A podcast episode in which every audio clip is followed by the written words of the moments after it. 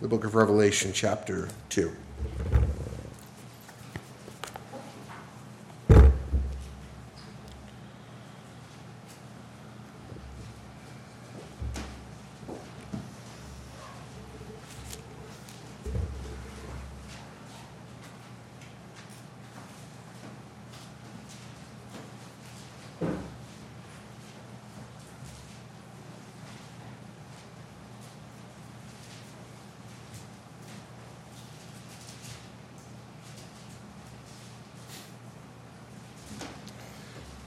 Chapter 2 of Revelation, beginning in the 12th verse.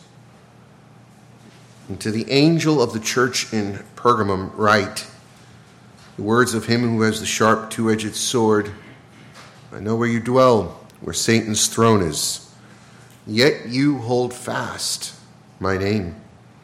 You did not deny my faith, even in the days of Antipas, my faithful witness who was killed among you, where Satan dwells. But I have a few things against you. You have some there who hold the teachings of Balaam, who taught Balak to put a stumbling block before the sons of Israel, so they may eat food sacrificed to idols and practice sexual immorality. So also you have some who hold the teaching of the Nicolaitans.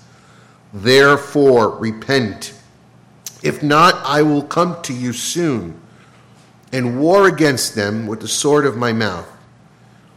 He who has an ear, let him hear what the Spirit says to the churches. To the one who conquers, I will give some of the hidden manna, and I will give him a white stone with a new name written on the stone, which no one knows except the one who receives it. Let's pray. Oh, Lord God in heaven, we just thank you so much once again for this privilege to be at church, to worship you in spirit and truth, to gather together in fellowship with one another. And Lord, we're eager to hear from you this morning. Father God, I just pray that uh, you would overshadow me, use me as a vessel for truth. Speak through me, O Lord God. I pray that you'd open our eyes, open our hearts to receive uh, what you would instruct us in today. Help us to be sensitive to your word and to the truth, and, and may you direct our paths, O Lord God. I pray that we'd learn from these churches, Lord, what, what is uh, good to imitate and what we should avoid, O Lord. May these warnings uh, to the seven churches be a warning to us, O Lord. May we take heed. In Christ's name, amen. All right, so we are on the third church of these seven churches, the seven letters to the seven churches. And um, the church of Pergamum is uh, also in Asia Minor, and it is about 60 miles north of Smyrna. And so we are kind of making the trek. And uh, Pergamum is a very uh, large city.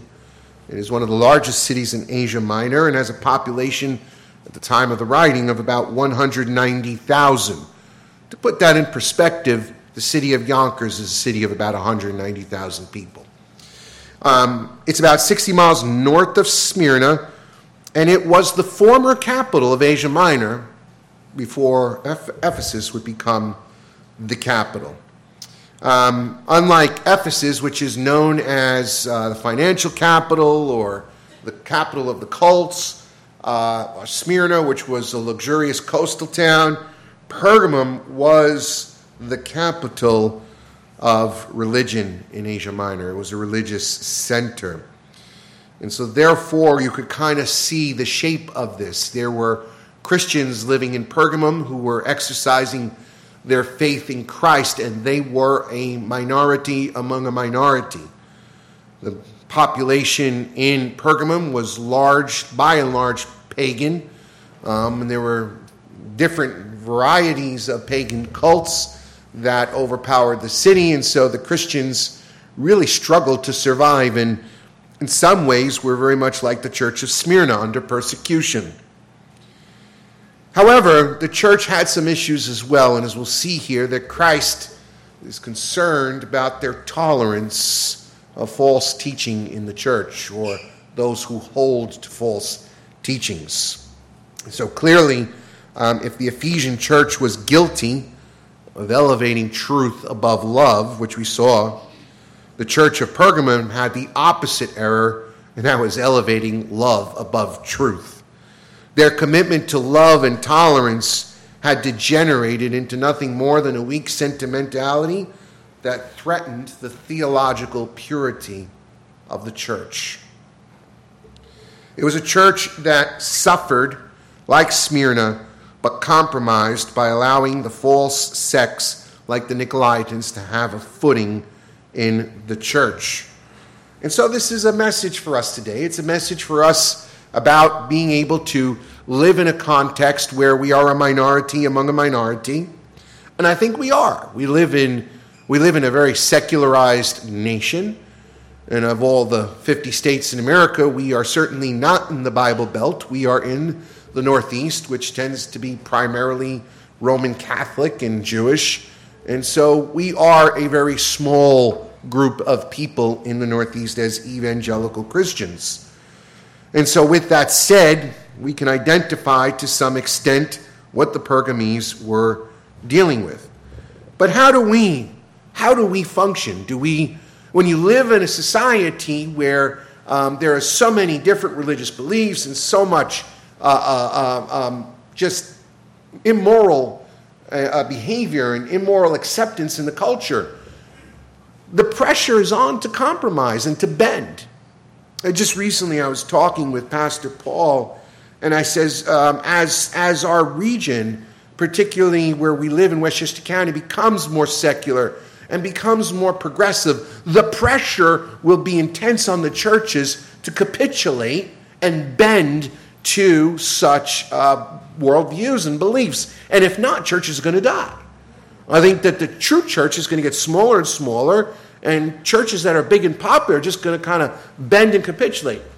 And so, you know, speaking to one person recently who attended one of the bigger churches in our region, said at the end of the day, this church, and I won't name it, uh, won't take a stand on moral issues. They're afraid to. They're afraid to take a stand on moral issues because they know in the end they'll lose members, and if they lose members, they'll lose money. So you could see in some way how this relates to us. And I think it's very applicable. All right, so what makes Pergamum stand out? Well, Jesus says something very interesting. He knows where they live, right? So just remember that. Christ knows where we live. Whether it's Pergamum or here in New York, Christ knows where we live. He knows the context, He knows what we're dealing with. And, and the Lord has a very simple analysis. He says, you, you, you dwell where Satan's throne is. And so the question is, what does the Lord mean by Satan's throne? You know, different cities have different uh, kind of reputations. So you talk about, you know, New York City, it's the city that never sleeps. 24 7, you can walk through the city and, you know, there's always something going on. If you go to Chicago, they call it the Windy City, right? Because you get those, those east winds off of the uh, Lake, Lake Michigan, I believe, and it, and it creates a very windy and cold scenario there. Pergamum is the city where Satan's throne dwells. Well, what does this mean? What does this mean? As I said, it was a city known for its religious diversity, and it was home to four of the major cults in the ancient world. First of all, there was a temple to Zeus, a large temple to Zeus, which was four stories tall. It could be seen from a distance. It was a big marble uh, altar, and it could be seen from a distance. And, it, and those who lived in the ancient world said it looked like a throne. It looked like a throne if you saw it from a distance. And there was a big cult to Zeus, who is the, the god of, or the chief god of the Greek pantheon. Right below him, at his foot, is a temple to Athena, another major goddess in the pagan pantheon. And more importantly, moreover, which I think the indication may come here, there was a temple to Asclepios Soter. Asclepios Soter. Well, who is the god Asclepios Soter? He was the god of healing in the ancient world, and his was the one cult which distinguished Pergamum. It was the one cult that distinguished Pergamum. It was a destination where people came from all over the ancient world, from the Roman Empire, to find cures for their diseases and sicknesses. Uh, being like, you know, where, where people have this mystical attraction to places like Lourdes in Portugal, seeking to get a healing from the Marian cult statue there.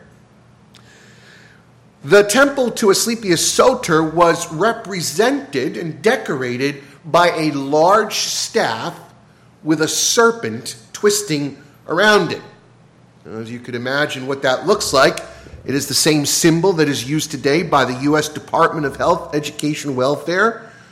It is the staff of Asclepius Soter, and it is the symbol of the medical establishment. When you see that, you know that's the symbol of the medical establishment. Notice the word soter is used, which is the word savior. And so the people of Pergamum saw this God as their savior and healer. Now, clearly, as a Christian, you would know that this was a false God meant to ape Christ, meant to draw people away from Christ, was in fact an antichrist.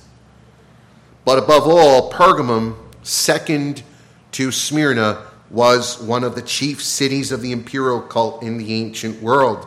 It is where Caesar was worshipped as supreme, and there was no compromising. Much like Smyrna, you were required annually to pay your tribute to Caesar through burning incense on the altar, in which you would have received a certificate. Without that certificate, you could not buy, sell, trade, or do business. With these four major cults dominating the life in Pergamum, it's no surprise that Jesus says, I know where you dwell, where Satan's throne is. Satan's throne can be understood in many different varieties, but this is a place where Satan rules. Satan rules in this area. These people are under the influence of the evil one. Paganism is, is wrought in this area. If they're not worshiping Zeus, they're worshiping Athena. If they're not worshiping Athena, they're worshiping Asclepius Soter. If they're not worshiping him, they're worshiping the Caesar. They are worshiping everything and anything but Christ. So you could understand that the people there would not be too tolerant of Christianity, would they?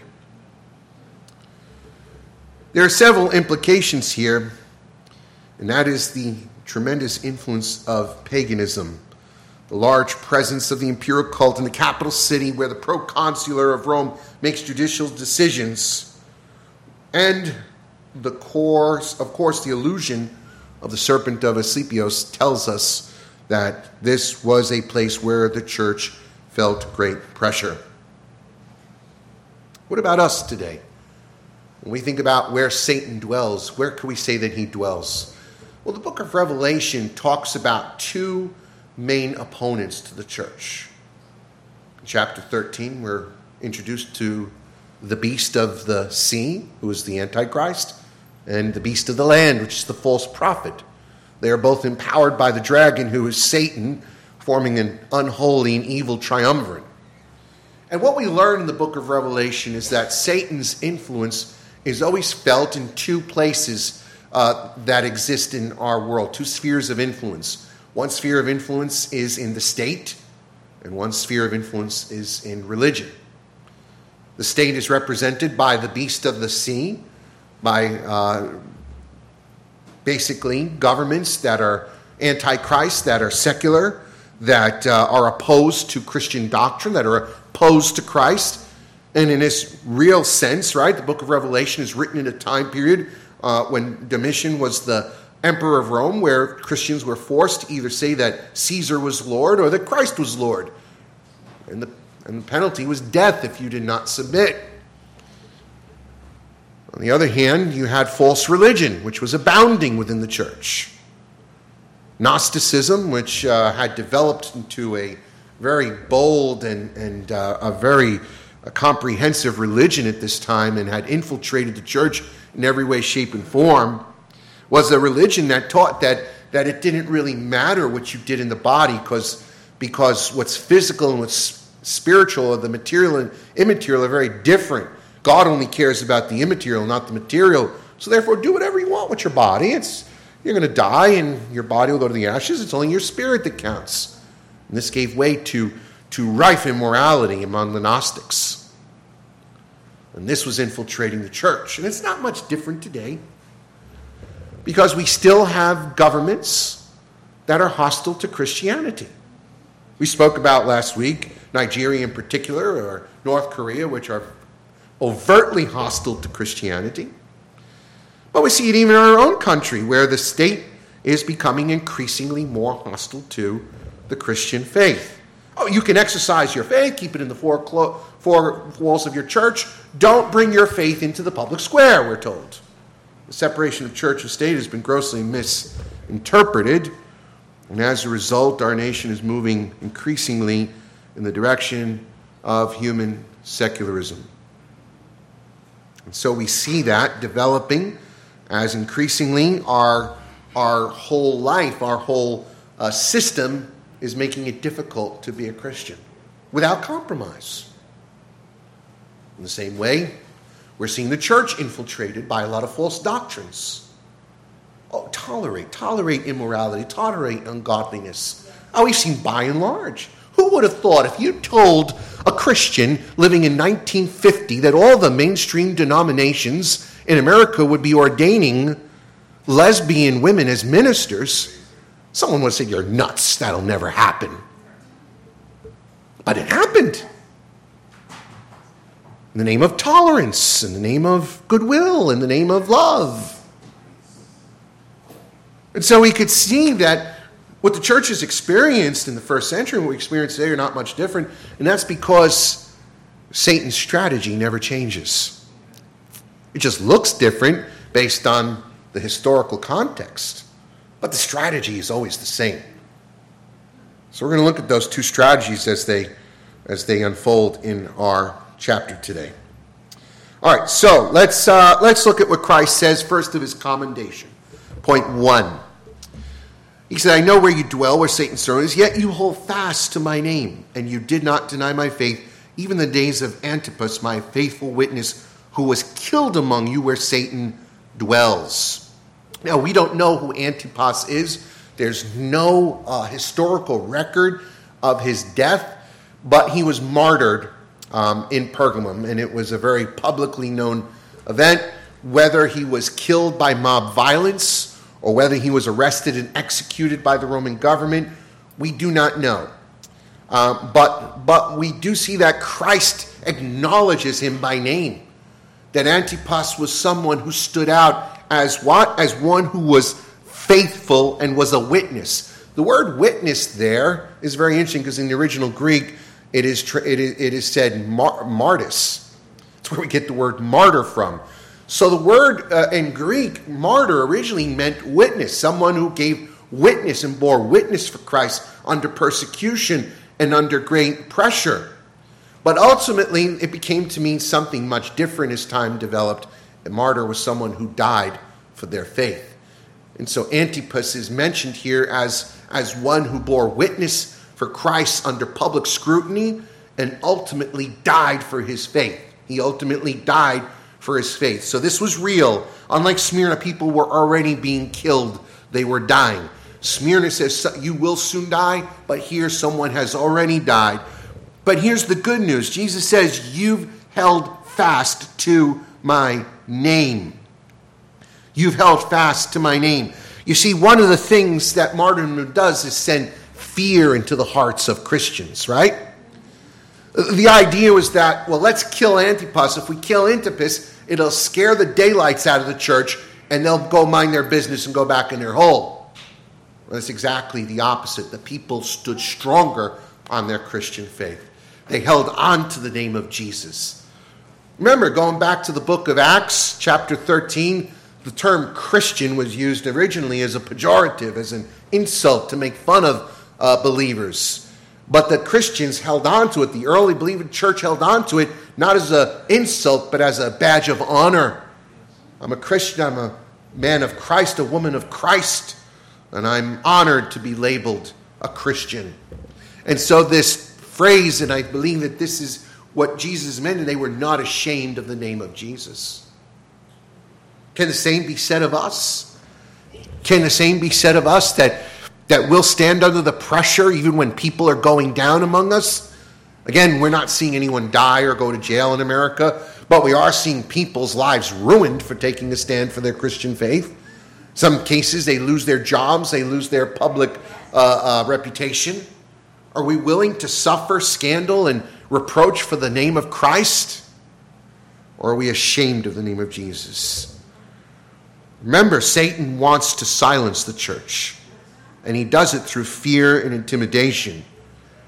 He uses it through the lost to pressure us to silence. With that said, Christ commends them. He commends them for their they did not deny the faith and they didn't they held fast to his name. However, the Lord has a correction for them. He does have a correction. There's something the Lord is unhappy about. He says in verse 14, But I have a few things against you. it's like what you don't want to hear, right? I have a few things against you. He says, You have some here who hold the teachings of Balaam, who taught Balak to put a stumbling block before the sons of Israel, so that they might eat food sacrificed to idols and practice immorality. So you also have some who hold the teachings of the Nicolaitans. So, so these are the few things. There's few, there's really two things, and it's all one thing. And it's that the church was not holding fast to doctrinal purity. Now, notice Jesus does not say, All of you I have something against, but some of you. It does not mean that the whole church was guilty, but that some in the church were guilty of tolerating, teaching, and advancing doctrine that was contrary to sound doctrine. Although they had not denied the faith, some had become so overly tolerant of falsehood in the assembly that they endured the presence and teaching of error. You think about that in many ways today is the same way. Within the church, there is this emphasis on unity, unity, unity, love, love, love. But God forbid, may it never be at the expense of doctrinal purity. We can never unite with those who preach and teach anything contrary to sound doctrine. Now, Gnosticism was, a, was an awful and godless religion, and it promoted ungodliness. And that's why the Lord identifies the Gnostic teaching as the teachings of Balaam. Uh, Balaam became the sort of poster child, if you will, or, or he became the, the, the spokesman for all false prophets and all teachers. He's one of the original false prophets in the Bible. And to understand who Balaam is and, and what, what he did to Israel in the Old Testament will indicate what Christ is talking about here. Correlation must be understood within the context of the Old Testament. You could read about Balaam on your own. I, it's about two or three chapters in Numbers 22 through 25, and then in chapter 31, we understand the full context, but I'm going to give you the summary. Who was Balaam? Well, he was a, a false prophet who dwelt in Moab um, during Israel's wandering in the wilderness. Now, when Israel came upon um, Moab, uh, the king of Moab, named Balak, was threatened. And he felt threatened by, by Israel and didn't want to give them passage. And, and so he called upon this this man, Balaam, and said, Listen, I want you to do me a favor. I want you to invoke a curse of God upon them that they may not pass through, that God may curse them. And three times Balaam tried to do this, but unsuccessfully. God would not allow him to. In fact, he promoted blessing upon Israel. Three times he promoted blessing on Israel. Um, initially, he refused, but was lured by bribes. Uh, as Balak bribed him, um, in fact, you know the story. His donkey overthrew him and rebuked him. I mean, it's a very interesting story. So Balaam fails. He fails to invoke a curse on Israel. He fails to stop Israel. The Holy Spirit restrains him and disables him from doing this. But one thing that Satan understands is if you can't if you can't get God's people on the offense, if you can't get them directly, we'll get them indirectly. We'll get them through the back door. And so the other strategy of Satan is to seduce the people of God, seduce the people of God. And so, what we learn is that in Numbers chapter 25, we read about the tragedy at Baal Peor. And this is when the Midianite women lured the Israelites to worship the god Baal Peor and to indulge in sexual immorality. And it was awful. It was like mayhem. So bad it was. Remember Phineas and his zeal thrust through the man and the woman who walked flagrantly through the camp as Moses was rebuking it. A plague fell and 30,000 people were killed. It was awful. It's not till chapter 31 of Numbers that we learn it was Balaam who was responsible for the whole thing. It was Balaam who inspired the Midianite women to go and to lure the Israelite men out and to cause this whole commotion. Very crafty, satanic indeed. What Balaam was to Israel was what the teachings of the Gnostics were to Pergamum. Christ, I believe that what Christ is speaking here is the teachings of the Nicolaitans. And so, what Satan was unable to do through the front door by pressuring them into capitulation, even under the threat of death, he was using the false teachers to seduce and lure the believers into sin. I, I could just imagine how they preached. Oh, Christ died. He forgave you of your sin. What's a little fornication? It's, it's only something that Christ died for your sin. Go ahead, indulge, enjoy it. You're free. You have liberty in Christ. Christ died to free you from the law. You're no longer under law, you're under grace. You've heard that kind of preaching before. Hyper grace preaching. That's probably the descendant of Gnosticism today.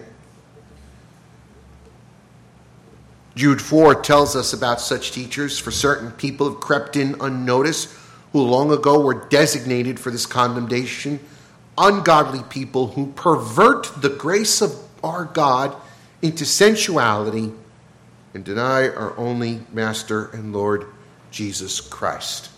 That's their MO to pervert the grace of God into sensuality. Now, what would make this so attractive to the Pergamese? Well, if you're living in a culture and a context where you're a minority with among a minority among a minority, and everybody's living their life a certain way, this kind of doctrine makes it easier to fit in society. Makes it easier to blend in. Oh man, I'm re- I feel relieved now. I can go to the pagan party down tonight in, town and, and celebrate, you know, the uh, the feast of Zeus. I can indulge and go to, with a little meat sacrifice to idols, a little sex here, a little sex there. You know, just be part of the culture and blend in. I don't have to be so different anymore. And no one will know the difference. I'm saved, I'm going to heaven. You see, the teaching of Balaam and the Nicolaitans has never left the church, has it? Just comes in different clothing.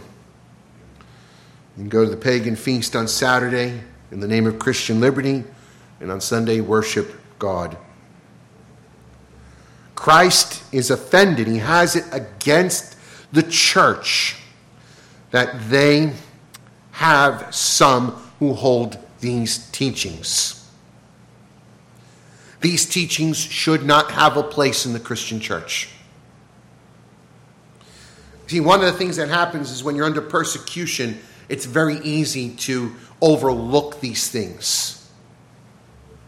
But Christ is saying they must have doctrinal integrity, and He's going to stand with them. I believe that we're living in days where it's very similar. We're living in days where the temptation to compromise is very real. The temptation to speak softly on sins that we know are wrong, but society embraces. So, so, for example, right, right, I know that that our country has legalized gay marriage. We're moving progressively in a direction of transgender rights, and you know all of this stuff has become very big in our country. And so I hear from other Christians say, Why do you talk about that all the time? God whispers about sexual immorality. You ever heard that phrase? God whispers about it. No, God doesn't whisper. The Bible's actually quite, God is quite loud about it. God is quite loud. You know, some, of, some words which are very good have been perverted. Let's be winsome to the world. Right? What does that mean? Well, it means that you compromise and don't really deal with the issues at hand or speak directly to the issues that are offensive to God so that you can essentially be accepted by the world. I got to tell you, the path to destruction of the church is to try to, to win the acceptance of the ungodly in the, wor- in the world. If you're trying to find acceptance by unbelievers and be and win them with your winsomeness and, and, and not dealing with issues, you will lose. We'll lose our footing. I, you got a hundred years of history to look back over in the past hundred years of how many Protestant churches have fallen because of that. You don't yield, you don't give an inch. It's not that we're judgmental. No, it's not that we're angry or that we're hateful. No, that, that's what the world wants to portray us as. And then hearing it, you start to feel guilty. So, well, maybe like, no, you're not. We're just, maybe there are people who are. I'm not going to say that there aren't, but we're just communicating what the, the Bible says. This is the scripture.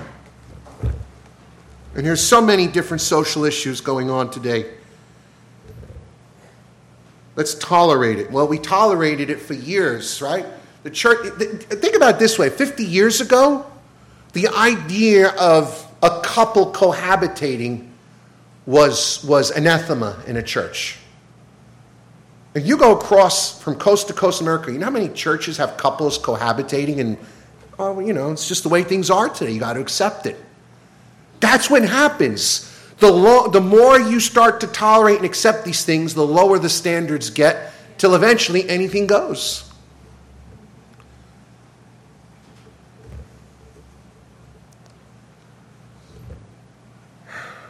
Now, at the same time, at the same time, we must be mindful and careful that we're not ready to go to battle over every issue, even minor issues. We must realize there are times to unite and there are times to not. But ultimately, that was a message for the church of Ephesus. The message here is that we ought not to tolerate, not to give a footing to Balaam, not to give a footing to the Gnostics, not to give a footing to those who preach cheap grace.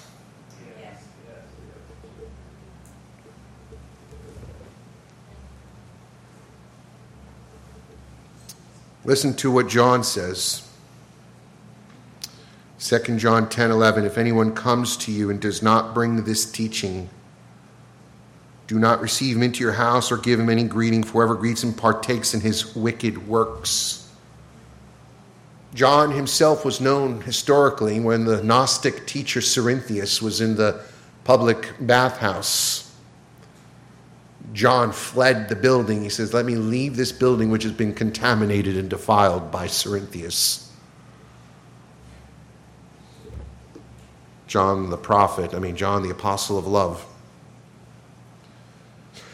1 John 4 2 tells us that anyone that teaches anything contrary to sound doctrine is an antichrist. Galatians 1 8 9, Paul says, Anyone who comes and brings a gospel contrary to the one that we've given you let that person be anathema. Let them come under the curse of God.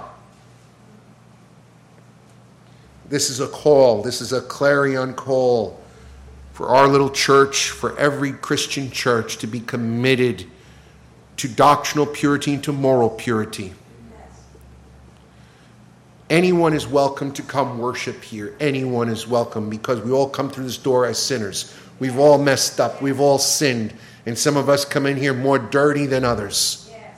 But just because we welcome everyone, who comes with their sins. We point them to the cross. And when you come to the cross, the goal is to repent and turn from those sins, not keep doing your sins. When the woman caught in adultery was brought to Christ, what did he say? He says, I forgive you. Where are your accusers? Now go and sin no more.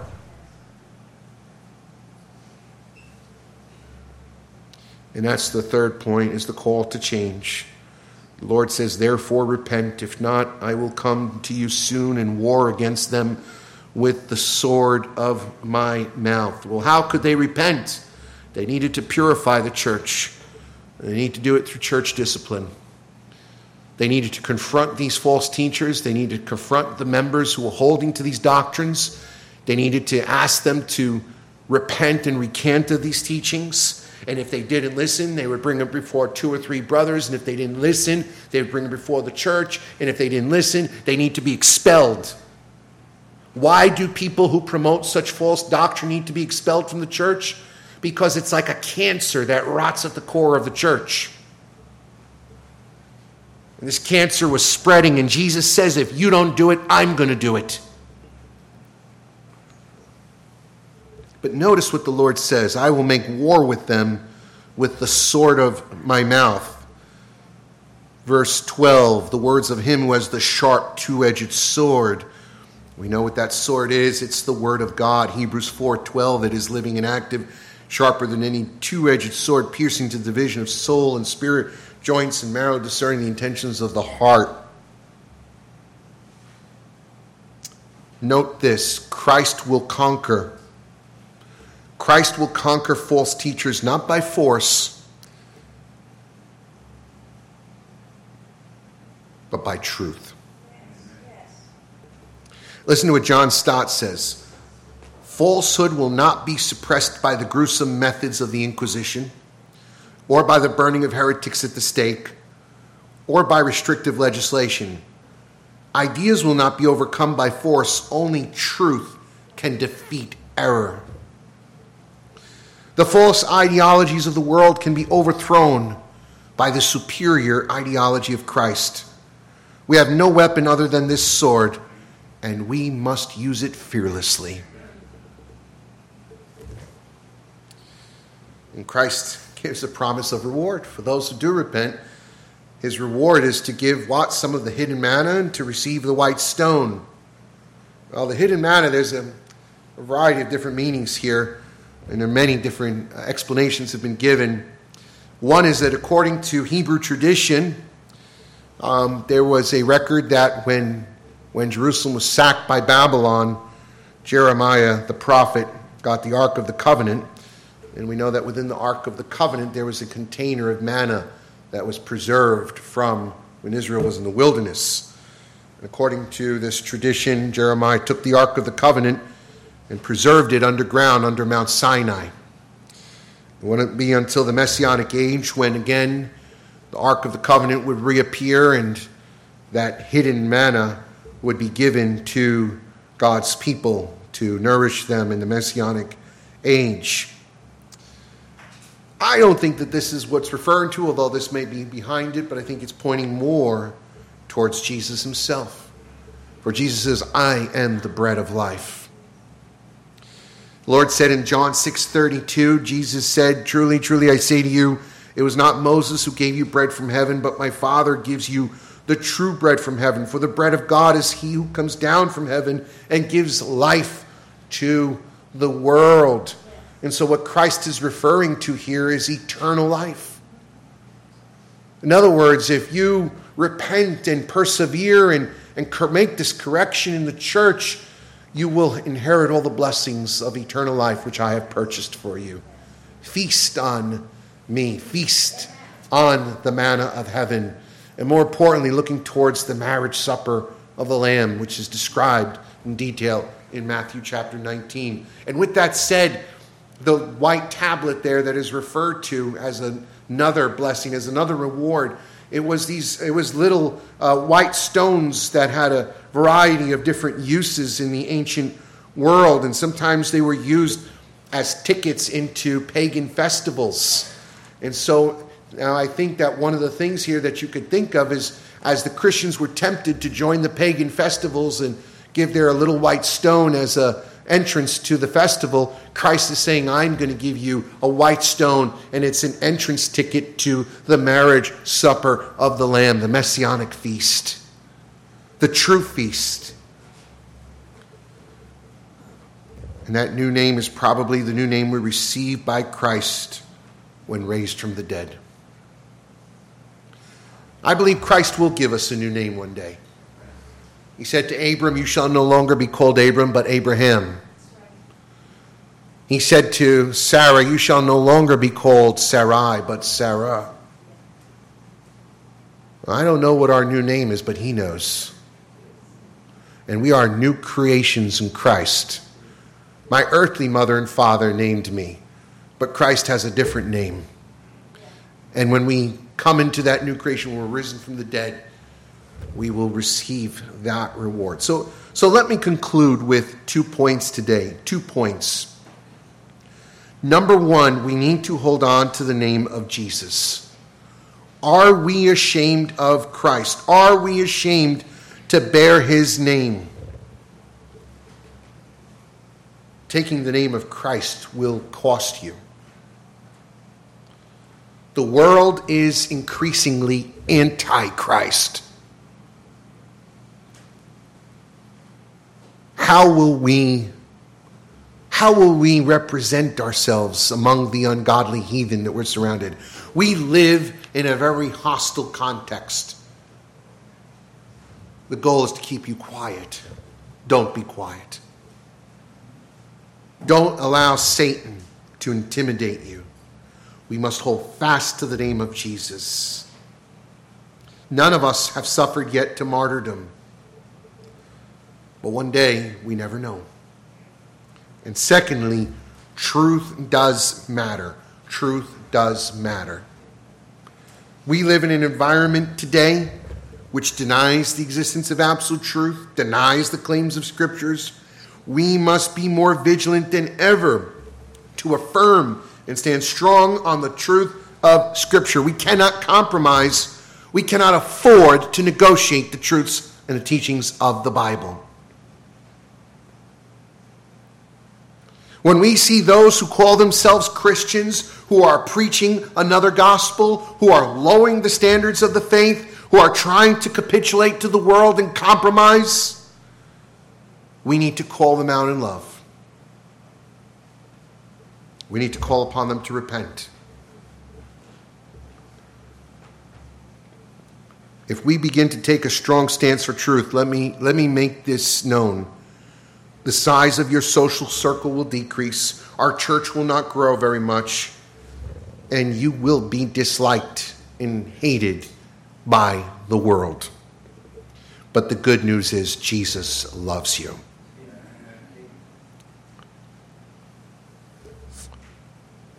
The church of Pergamum endured much like the church of Smyrna. But we must be reminded that as we look to them today, let's stand firm on the things which we know to be true, not allow the compromising attitude of the world to sink in, and stand fast and hold fast to the name of Christ. Let's pray. Heavenly Father, I thank you and praise you for this day, Father God. Speak to us, O Lord. Speak to our hearts and help us to understand, to be committed to the doctrinal purity and moral purity of your people. Forgive us, Lord, for our sins. Forgive us for the times when we bend, we compromise, we capitulate. Oh, Lord, be with us. In Jesus' name, amen.